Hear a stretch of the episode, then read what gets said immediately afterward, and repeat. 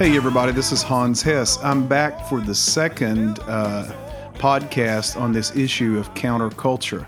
Last time I talked about just count, the, the issue of counterculture in general and how we as believers should get out there and engage, should get out there and uh, in compassion and love and reach others and stand for what we believe, but do it not out of anger or judgmentalism, but do it out of love and compassion. Well, today I want to I want to turn to another subject, and that is the subject of life. Is life sacred? This is a big issue in the culture today, and a lot of uh, press is made about it. Uh, this is a political season we're in right now, and uh, it's always brought up in, in these seasons. So I just wanted to look at Scripture and uh, try to give us a way forward as we talk about life. Genesis chapter 1.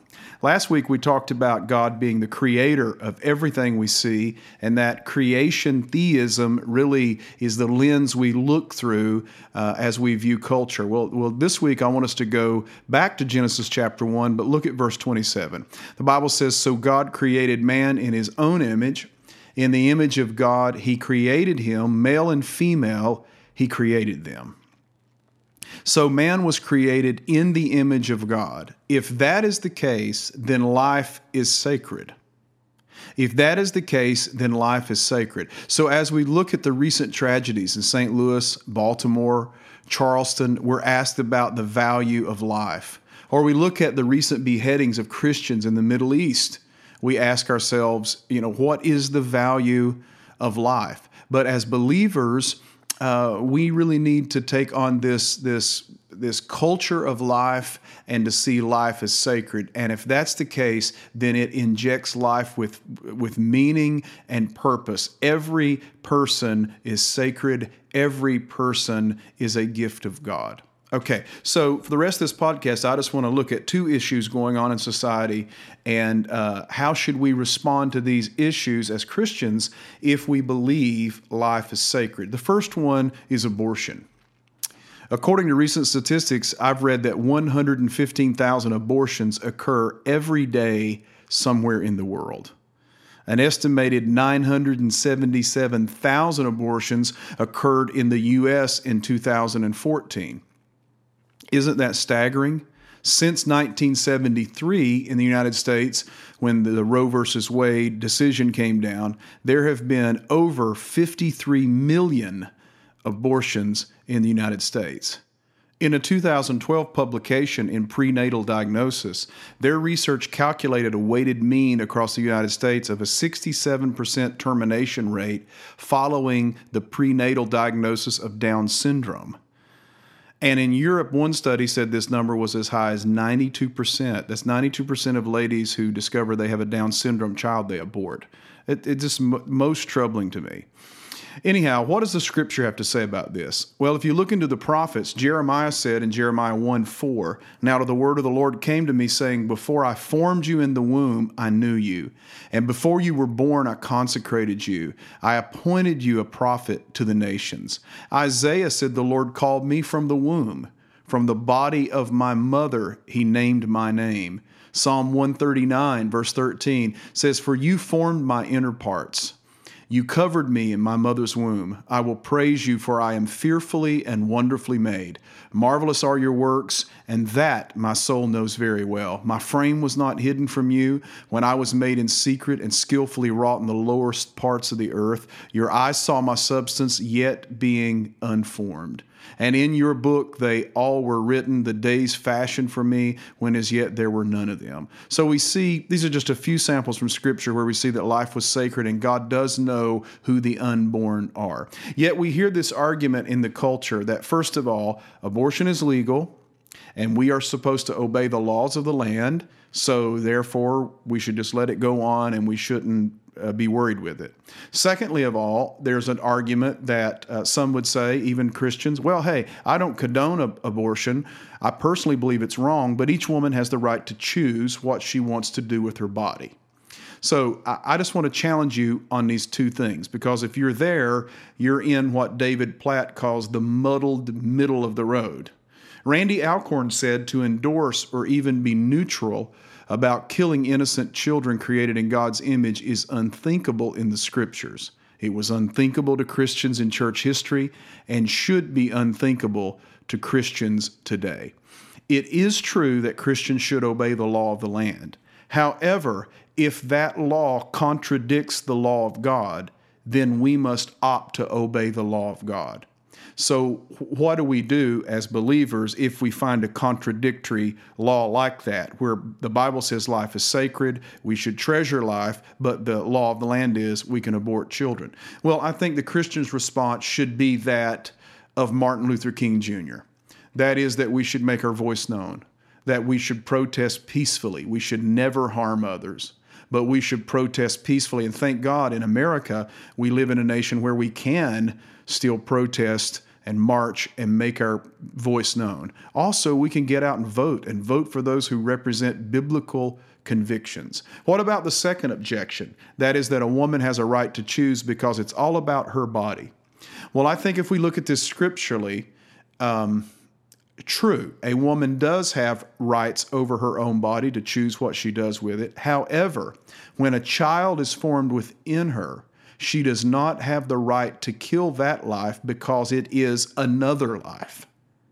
It's not just part of her body, it is another life. And finally, as the church, we have this awesome message of redemption and restoration.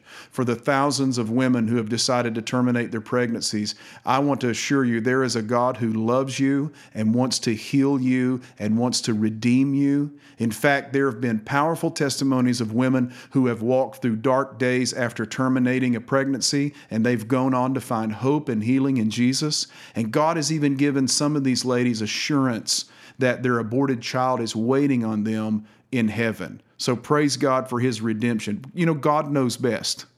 God knows best, and His laws aren't to bring us down, but His laws are to heal us and to keep us safe. The second issue I want to deal with before I close is this issue of pornography and sex slavery and how these two intersect.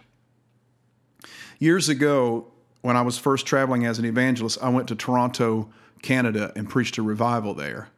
And we rode around the streets of Toronto one night, and the pastor and one of his friends told me the experience of them going on those streets and witnessing to people. And they've encountered a young child one night that was um, pretty much locked, would be locked in rooms and sold out for sex to guys up and down the street. And this this pastor and his friend told me how angry they even thought about taking up arms and going and rescuing the child and all kinds of stuff. That was my first exposure to this back in the 90s, but now it's incredible. According to the Borgen Project, an estimated 29 million people live in modern slavery in the world today and slavery generates 32 billion for traffickers globally each year. And of those, about 22% of the victims are enslaved for sexual purposes, and many of those being children. And you know, it doesn't take much logic to realize this is wrong, but I just want to attack it with scripture for a moment. First of all, if we are created in the image of God, it is wrong to have someone held in slavery, let alone for sexual purposes. In fact, it was devout Christians throughout history who helped end the slave trade, such as William Wilberforce, who helped end slavery in the West. And I believe it will be devout Christians who will help end slavery in the modern West as well. The second thing is pornography is linked to this sex trafficking and this sex slavery that that trade is greatly bolstered through the popularity of pornography. When someone watches pornography, it fuels the lust within them, yet it doesn't satisfy that lust. It just fuels it.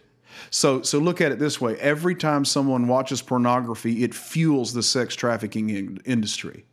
How? Because pornography drives people to seek out prostitution, which, which increases the demands for sex trafficking. So look at it that way, guys. Viewing pornography helps fuel this industry, which is so terrible. In the Telegraph in England, uh, there was a story about psychiatrist Norman Dodge, who wrote a book called The Brain That Changes Itself. And in this interview, he found a phenomenon in the mid 1990s as he was dealing with men, men who had been avid porn watchers. And they he, he found out that they could only be aroused with their wives by watching pornography beforehand. Why was this? Well, the, the psychiatrist Dodge said that pornography satisfies every one of the prerequisites for neuroplastic change. That is, the brain's ability to form new neural circuitry. So, the more often you watch porn and get the dopamine hit that it delivers, the more activity and the sensation become entwined in your brain. Dodge put it like this since neurons that fire together wire together, these men got massive amounts of practice wiring these images into the pleasure centers of the brain. And because plasticity is competitive, the brain maps for new, exciting images increased at the expense of what had previously attracted them. So, what does all that mean? It means that these guys had developed a tolerance. And the only way to get a greater level of satisfaction was to go view harder and weirder pornography because it had, in a sense, rewired their brain. the truth of God is that every man and woman possesses inherent dignity. They are not to be sold or solicited for sex. They are to be valued and treasured as excellent in the eyes of God. People not, are not inferior objects to be used for selfish, sexual, or sensual pleasure. You know, David Platt said in his book, Counterculture, we may scoff at how pre Civil War churchgoers justified owning slaves.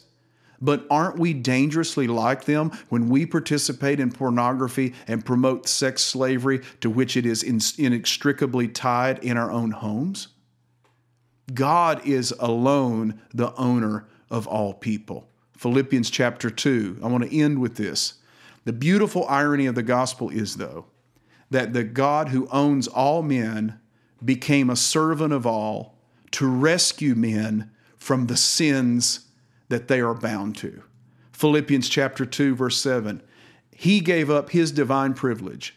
He took the humble position of a slave and was born as a human being when he appeared in human form. God came down to us, took the form of a servant, died on a cross to rescue us from slavery and bondage because He created us and He realizes the value and dignity of the human person. Let's get out and engage the culture. God bless you guys.